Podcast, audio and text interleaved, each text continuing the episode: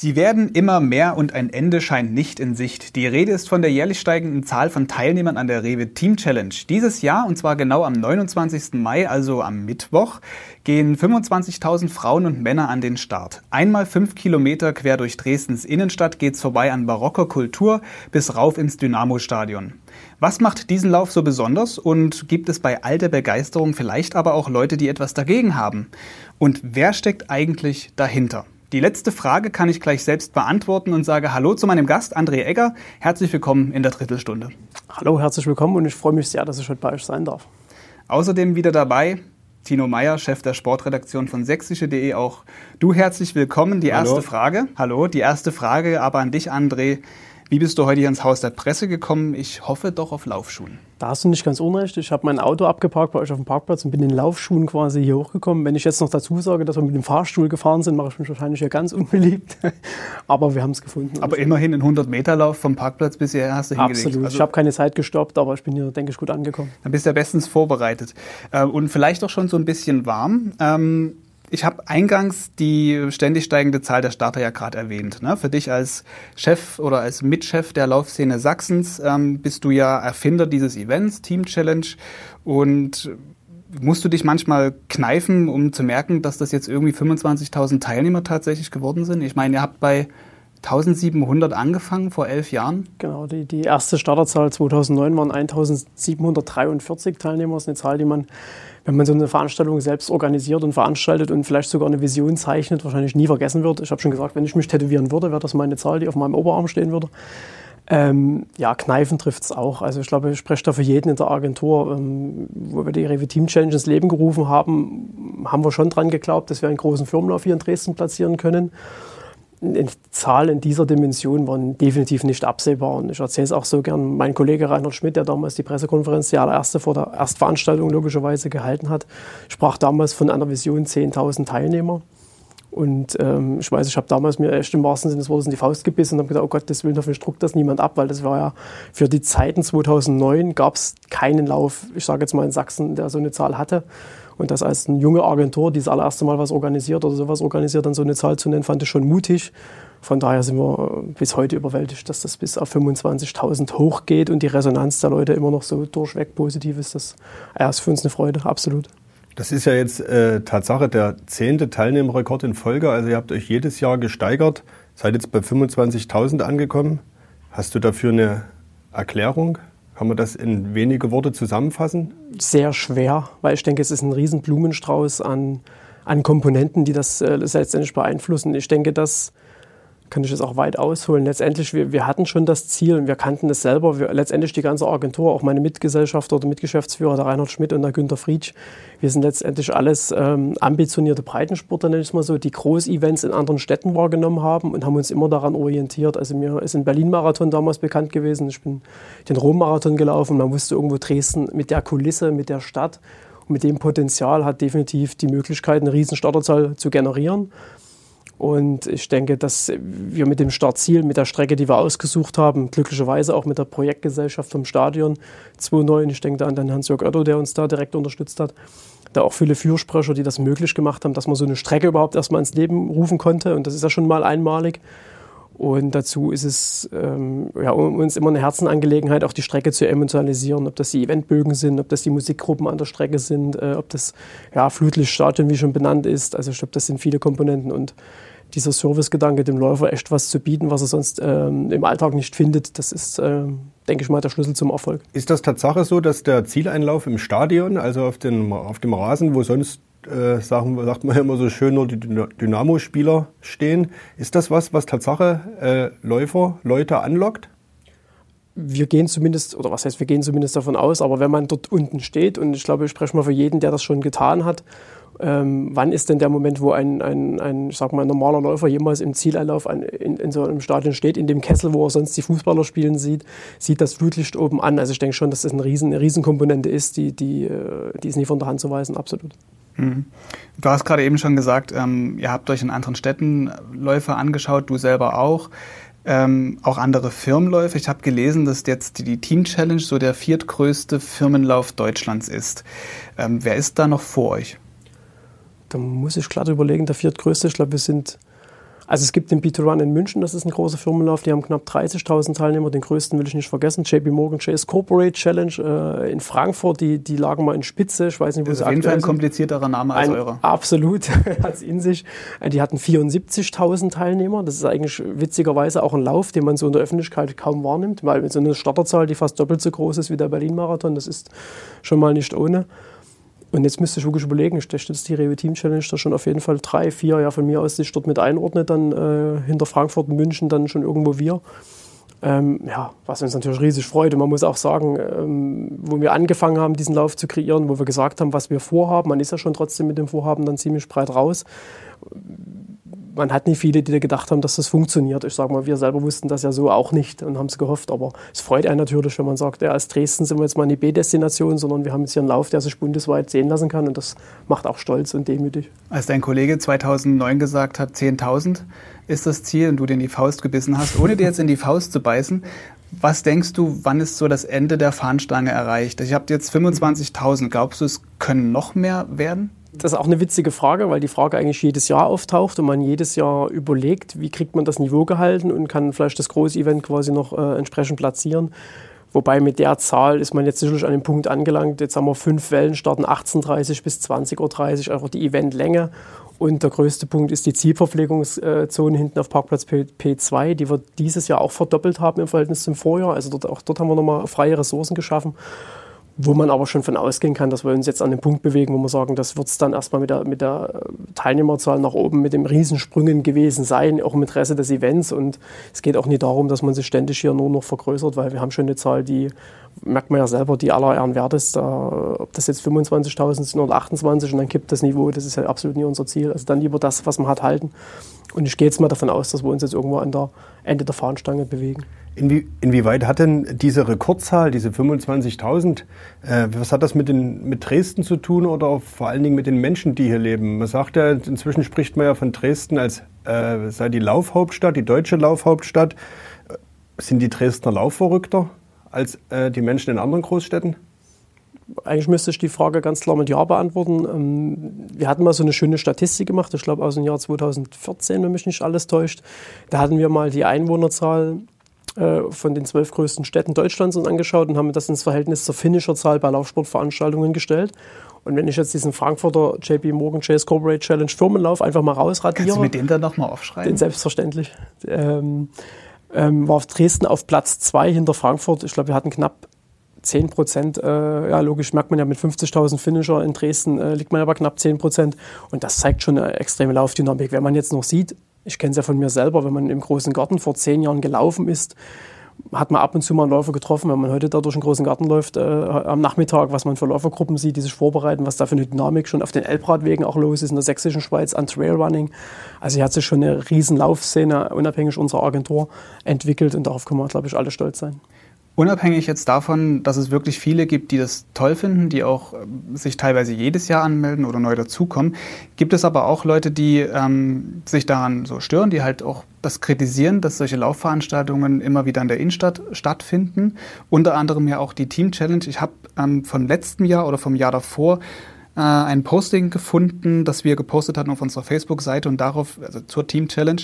Und da schrieb jemand, fragt mal die Anwohner, Parkverbote in den Bereichen, ich frage mich jetzt schon, wo ich mein Auto hinstellen soll und ich bezahle dafür noch Geld an die Stadt und überhaupt in der Stadt zu parken. Naja, Hauptsache, ihr habt Spaß. Was sagst du dazu? Also unterm Strich hat er ja recht. Hauptsache, ihr habt Spaß und das ist ja unser, unser Hauptziel. Also da muss ich erstmal für sprechen äh, bei der Kritik. Ansonsten natürlich kann man es verstehen. Ähm, die Rietschel-Mathildenstraße ist für mich, weil ich bin derjenige, der die Strecke letztendlich plant, auch ein, ein, ein Schwerpunkt, was das Thema Halteverbote angeht. Ähm, und man sieht auch, man hat auch Verständnis, man kann sich an die Leute auch reinversetzen, die die Kritik üben, wenn man dort quasi eine Straße sperrt und quasi beidseitig äh, mit Halteverboten ausschildert.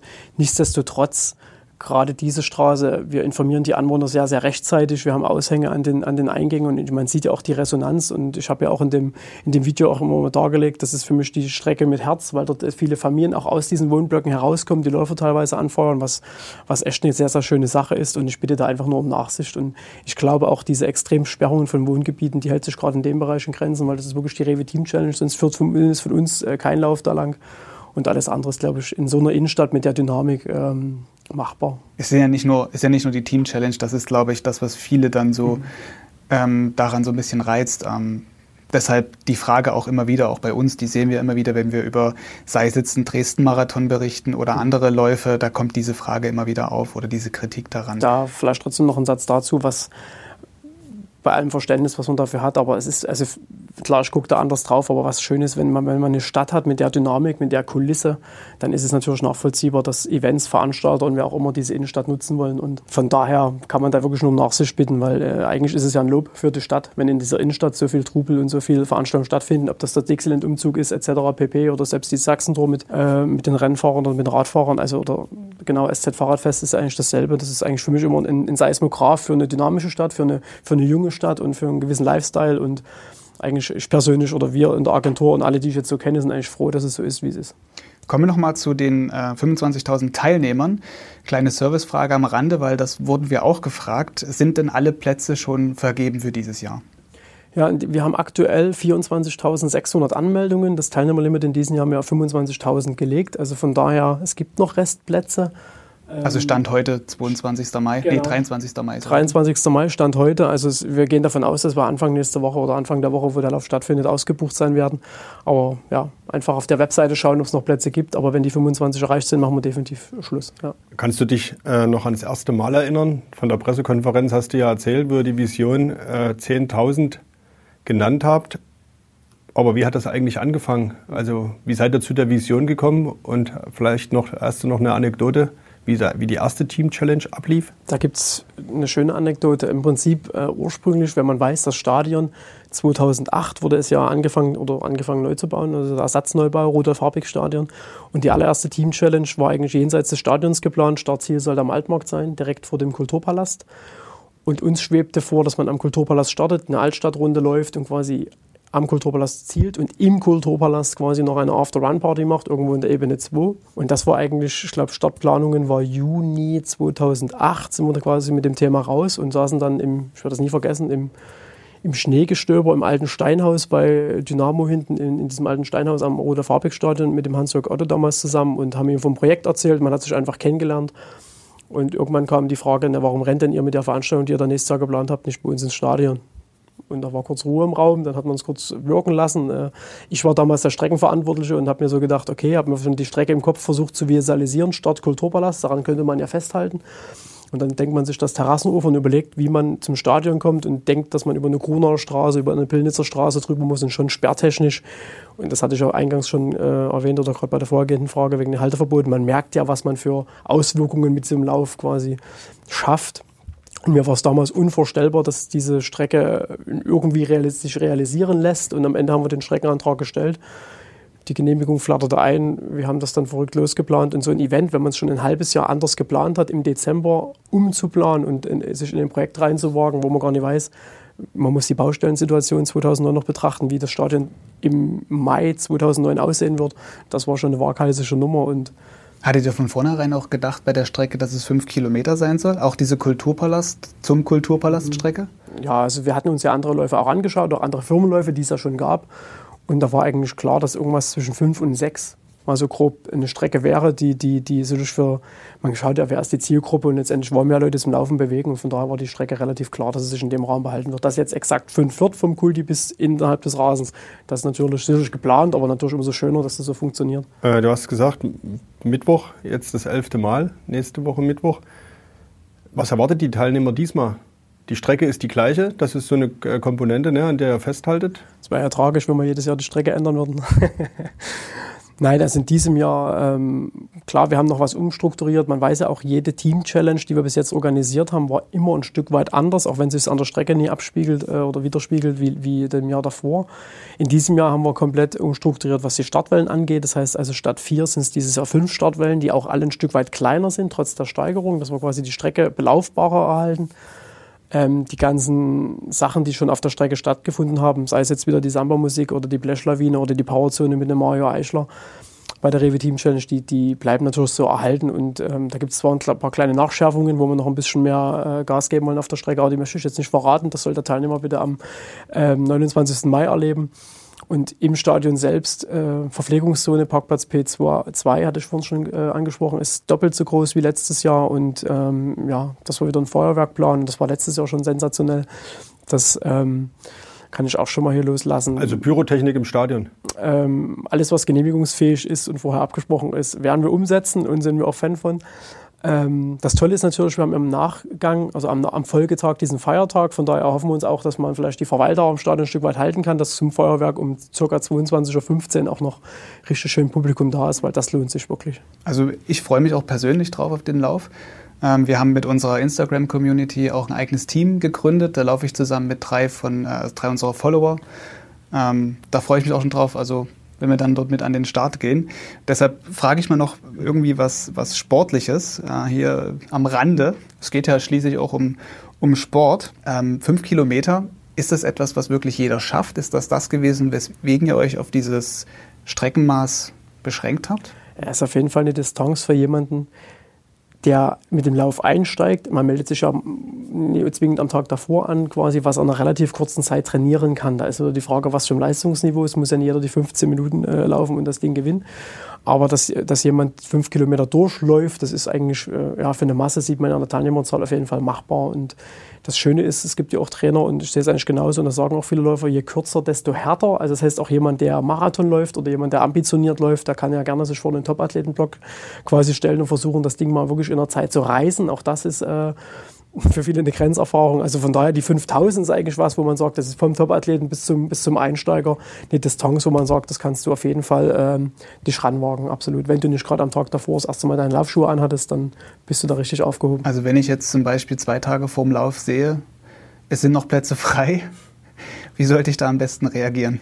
Das ist der Punkt, wie ich gerade sagte, wenn du der Meinung bist, du bist relativ sportiv und traust dir das zu, dann, dann klar kannst du dich dann anmelden, wenn man mit, Laufschuh, äh, mit Laufsport nichts zu tun hat, noch nie irgendwo was äh, lauftechnisch äh, bewegt hat, dann ist es vielleicht keine gute Idee, sich da anzumelden, weil das macht ja auch keinen Spaß, wenn man dann quasi bei Kilometer 2, 3 schon ich sage jetzt mal körperlich am Ende ist und sich dann eher ins Ziel schleppt. Das ist, das ist nicht das Ziel, sondern das Ziel sollte ja schon sein, dass man eine kleine Leistungsbestätigung von seinem Training im Vorfeld erfährt. Also von daher ein bisschen Training, ein bisschen äh, Sportivität, die man schon mitbringt, dann brennt da aber nichts an. Ihr bietet ja jetzt auch Trainingspläne an, oder? Im, im Zuge der Veranstaltung. Wird sehr oft genutzt und ist sehr beliebt, absolut. Übers Laufszene-Training oder Firmentrainings äh, kann man bei uns buchen und trainieren. Und wir merken, dass auch äh, größere Einheiten, größere Firmenorganisationen, die dann quasi schon im Februar, März anfangen, anfangen, mit ihren Kollegen da quasi im großen Garten laufen zu gehen, regelmäßig trainieren. Und ja, das ist eigentlich dieser Team Spirit, der auch die Team Challenge und die Teilnehmerzahlen ausmacht. Ihr habt sogar auf eurer Website einen Trainingsplan.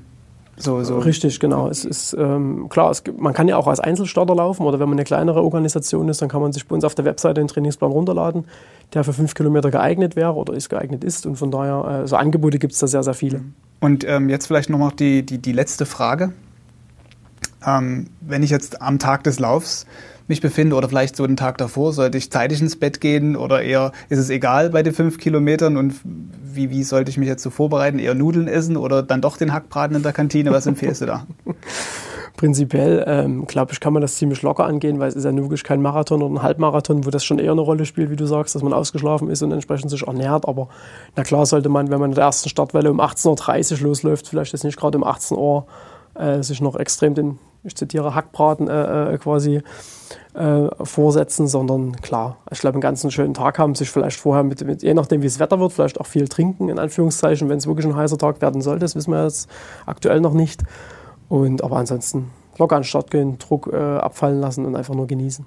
Eins würde mich zum Schluss noch interessieren. Du hast ja gesagt, du bist mit Turnschuhen gekommen. Ich nehme an, du bist die Team Challenge selber noch nie mitgelaufen. Als Organisator, wie groß ist denn da der Reiz, selber auch mal dabei zu sein? Das ist eine sehr, sehr gute Frage, weil die äh, Frage umtreibt die Agentur wirklich sehr. Weil natürlich, man plant ja was am Reißbrett, man hat eine Vision, zieht ja alles das, was man selber gerne hätte, in diese Veranstaltung mit rein und, und kann es leider nie erleben aus Läufersicht oder sehr, sehr selten. Es gibt schon erste Bestrebungen, dass man sich als Agentur, weil wir sind jetzt relativ gut aufgestellt und das Schöne ist mit den Wellenstarts, ob dann jemand sagt, okay, mein Bereich funktioniert jetzt, ich getraue mich mal in die letzte Welle mit rein, laufe mal mit.